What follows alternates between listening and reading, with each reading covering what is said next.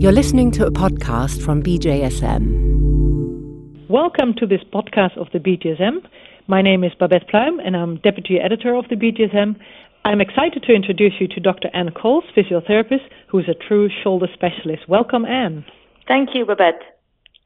Ann, you work at the Department of Rehabilitation Sciences and Physiotherapy at the Ghent University, and you also did a PhD thesis there, which I was, um, which was my pleasure to attend to. It was on analysis of scapular thoracic muscle recruitment in overhead athletes. Could you tell us a little bit more about your work? Yes, indeed. The main topic of this PhD was scapular involvement in shoulder pain in the overhead athletes, and uh, we particularly looked at muscle recruitment changes in overhead athletes with impingement symptoms. And the main outcome of that thesis was that there were some strength deficits and muscle imbalances and timing problems in overhead athletes with impingement symptoms in their scapular muscles, in particular, uh, according to my studies in the trapezius muscle. So that's, uh, I finished my PhD in 2003.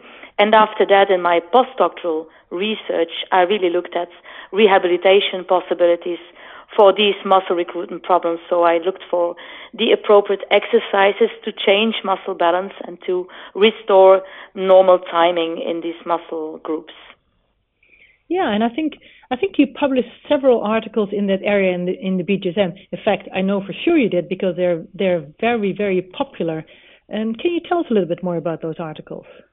Well, indeed, besides the more scientific papers, I was very happy to be able to publish some more clinical papers in BJSM, um, amongst others on the clinical examination, the screening of shoulder pain in overhead athletes, but also on the treatment strategy of internal impingement in the overhead athlete.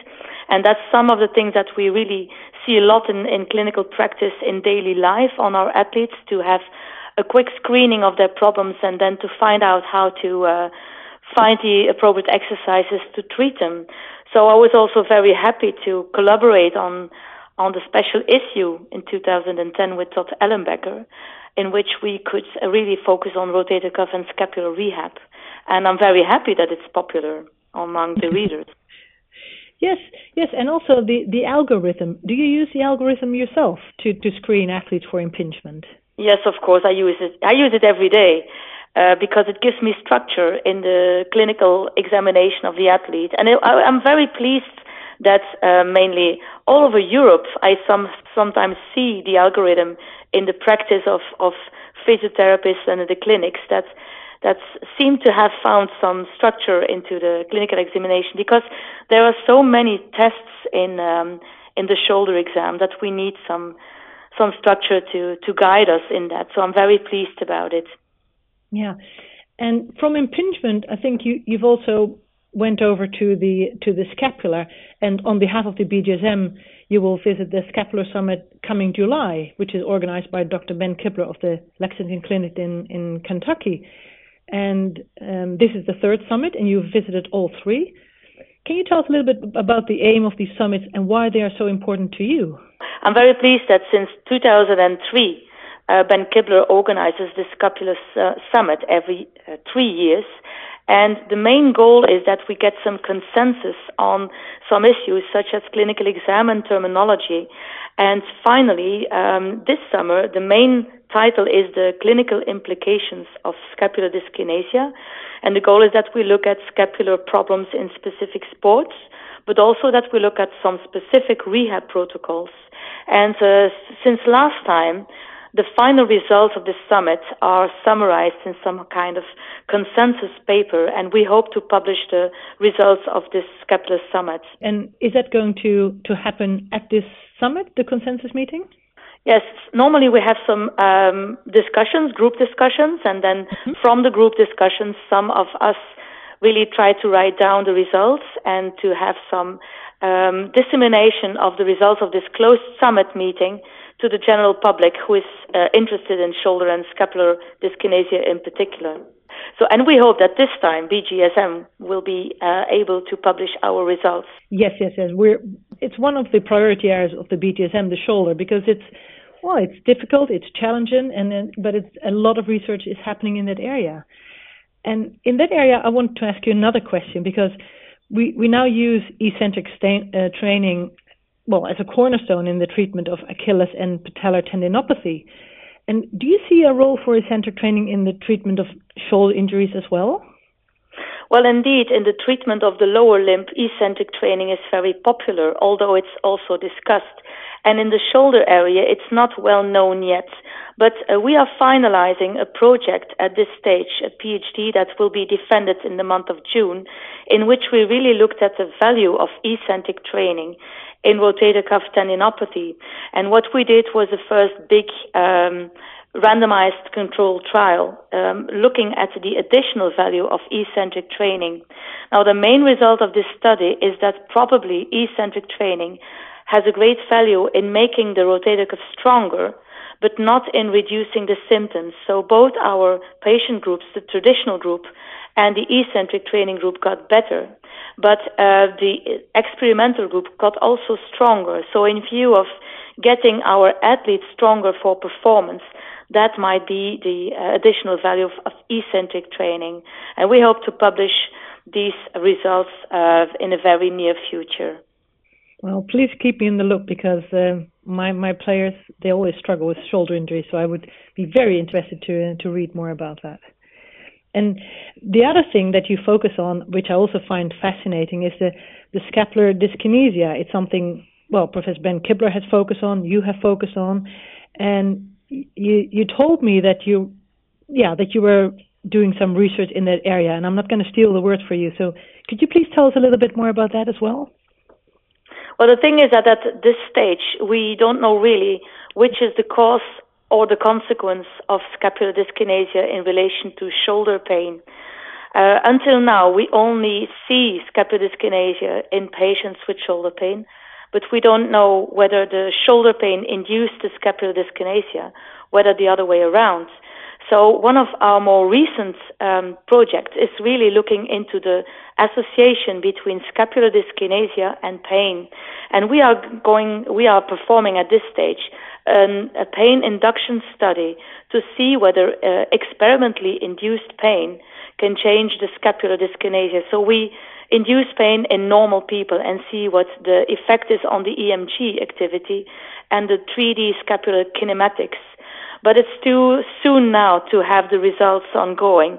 The only thing we do know is that on, on a, at the first stage, the patients report com- uh, the pain and they also report some more difficulty to, to, to, to do proper movements.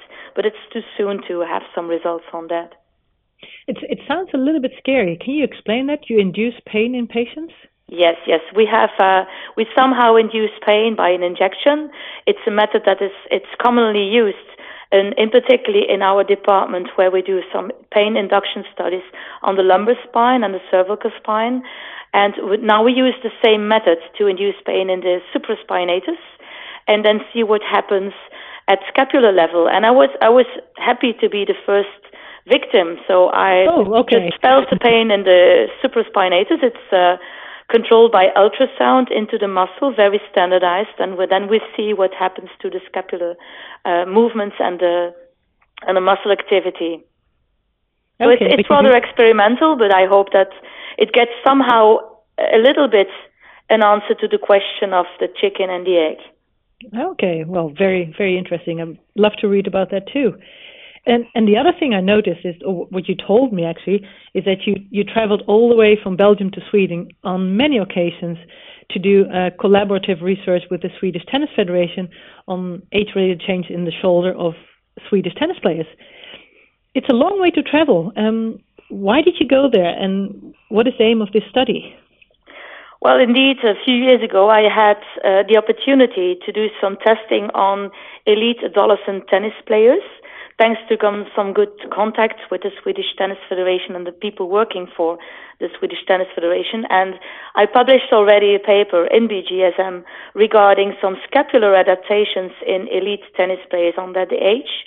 And in the meantime, this um, this study just went on, and we are going to have a PhD project now in Sweden, where we focus on shoulder and scapular adaptation in elite tennis players, but also at the physical testing and the capacity of the players over time. And uh, the main reason why we do it in Sweden is because of the the collaboration that I I am able to to perform at this stage, and uh, I'm very. It's a very challenging project because it's not always easy to have a, a large number of elite players to do some research on. It's important to see how elite players perform to be able to match them with injured players, but also with recreational players. And and is your research the reason that the Swedish tennis players are so good? And should we actually try to get you to Holland? I can come to Holland too. I think that the most important thing is the level of the player. You can very much see adaptations and see some positive but also negative uh, risk factors in elite players, which you will never see in recreational players. So an elite level of the sport is very important to do research on, to say some, to give some advice to recreational players for the general level. So I think that whether it's tennis or not, or it's handball, or it's uh, it's another overhead sport, the elite level is very important to do research on. Yes, and uh, in that area, I'm, I'm glad to say that you actually have traveled to the Netherlands as well, and that you are doing some research on Dutch uh, handball players at the National Sports Center in Papendal. Uh, what is the aim of, of those studies, and, and can you tell us a little bit more about your results in this area? Well, indeed, last year we went to the Netherlands to do some testing on the elite female handball players. Uh, the main goal was to see whether um, there were some adaptations on the level of the scapular movement, so 3D anal-. We also did some ultrasound measurements of the subacromial space, and we also did some clinical measurements such as range of motion and strength. And then we uh, looked at the immediate effect of scapular taping on these variables. Now, mainly we see regarding the subacromial space that the female handball players have an advantage compared to recreational players regarding the, the, the subacromial space. It's larger on their dominant side than the non-dominant side. So that's a very promising result. Maybe protecting them from injury. Now, regarding the effect of scapular taping, we saw that uh, the immediate effect on the scapular kinematics is that you have an improvement of scapular position immediately after application of the tape into more uh, protective positions. So these were the main results of that study. But we hope, we hope to go on with some more studies on the same population in the future. But these are really the, the, the first one, especially that's an unexpected finding, isn't it? That this subacromial space is, is wider on the dominant side. Yes, indeed. Yeah, yeah, Can, yeah, that's, yeah. that's true. Contrary to some other studies showing more risk for injury, we found that they have less risk. So that's always the, the, the main thing in, in scientific research is that you have to deal with and discuss uh, your own results. And in this case, for the handball players, they seem to be in favor of their shoulder. And on the contrary, some other results on tennis players show that they had less subacromial space. So we don't know what the reason is, and we don't know what the cause is. Maybe they, the, maybe it's the the specifics of the sports, or maybe it's their training um, strategy. We don't have any information on that, but it was an interesting result. Yes, and that would be that would be really interesting to look at that longitudinally as well. Yes, of course. Uh, it would be excellent to look at that over time, whether it changes. Because in the Swedish tennis players between 12 and 20 years old, we saw some changes that were not in favor of uh, injury prevention. We see some decrease in range of motion in the shoulder, some changes in the muscle balance at the rotator cuff. So, but it's not the same study design, so we cannot compare it very well. Mm-hmm. And could you sum it up? What what what do you think the, the main the main pathological finding in the Swedish tennis players is? If you would mention two or three areas, what what do you think the mo- the most important ones? Well, from from a functional point of view, we know that they have a decrease in range of motion into an internal rotation. So they have the so-called GIRD phenomenon already mm-hmm. at a young uh, stage. From the scapular point of view, we see that they have strong primary movers, but there is some some kind of uh, not increasing strength in the stabilizers, which might uh, increase the risk for muscle imbalance. And at the rotator cuff level, we see that the ratio decreases. So from the ratio that would be normal, which is 65 to 70 percent, uh, it decreases a little bit more um, and goes to the level of a lot of adult players. So these are functional problems that might increase the risk for injury. On the other hand, we don't know yet, but we are working on that. If they have structural damage, because it, at the meantime, all these players have uh, have got an MRI on their shoulder, and we are now analyzing the results to see whether they have some structural damage already at that stage, and also to look at the muscle volume of the rotator cuff. But this this study is ongoing, so we don't have any results yet on that. Well, you're you're a, a very busy person and, and truly an expert in that area. And I, I assume that's also why you are president of the Euro- European Society for Shoulder and Elbow Rehabilitation. What are your goals with this society, and what are the studies you are involved with? Well, indeed, in uh, 2008 we started this EUSSER, European Society of Shoulder and Elbow Rehabilitation, and at present I am the president of this uh, society. Our main goal is to improve communication amongst uh, therapists that are interested in shoulder rehabilitation, but also with the surgeons and the physicians, because that's where collaboration starts in view of the, the best treatment for our patients. Now, we also have a scientific committee, and in this scientific committee, our goal is to start up some multi-center studies all over Europe, and also to have some discussions and uh, group meetings regarding some topics. And our first goal is uh, to somehow have a statement or a consensus paper, paper on the treatment of subacromial impingement and rotator cuff. So we will have a meeting somewhere in the fall of this year in Sweden with some people from Sweden, Belgium, uh, Italy, and the UK to see whether we can some find out some consensus on that. So it's very challenging to be um, president of a society that is trying to get partners all over Europe uh, on all levels. Yes, and well, and I can see you're putting a lot of time and energy into it. Well, thank you very much, Ann, for your time. Is there anything else you would like to discuss?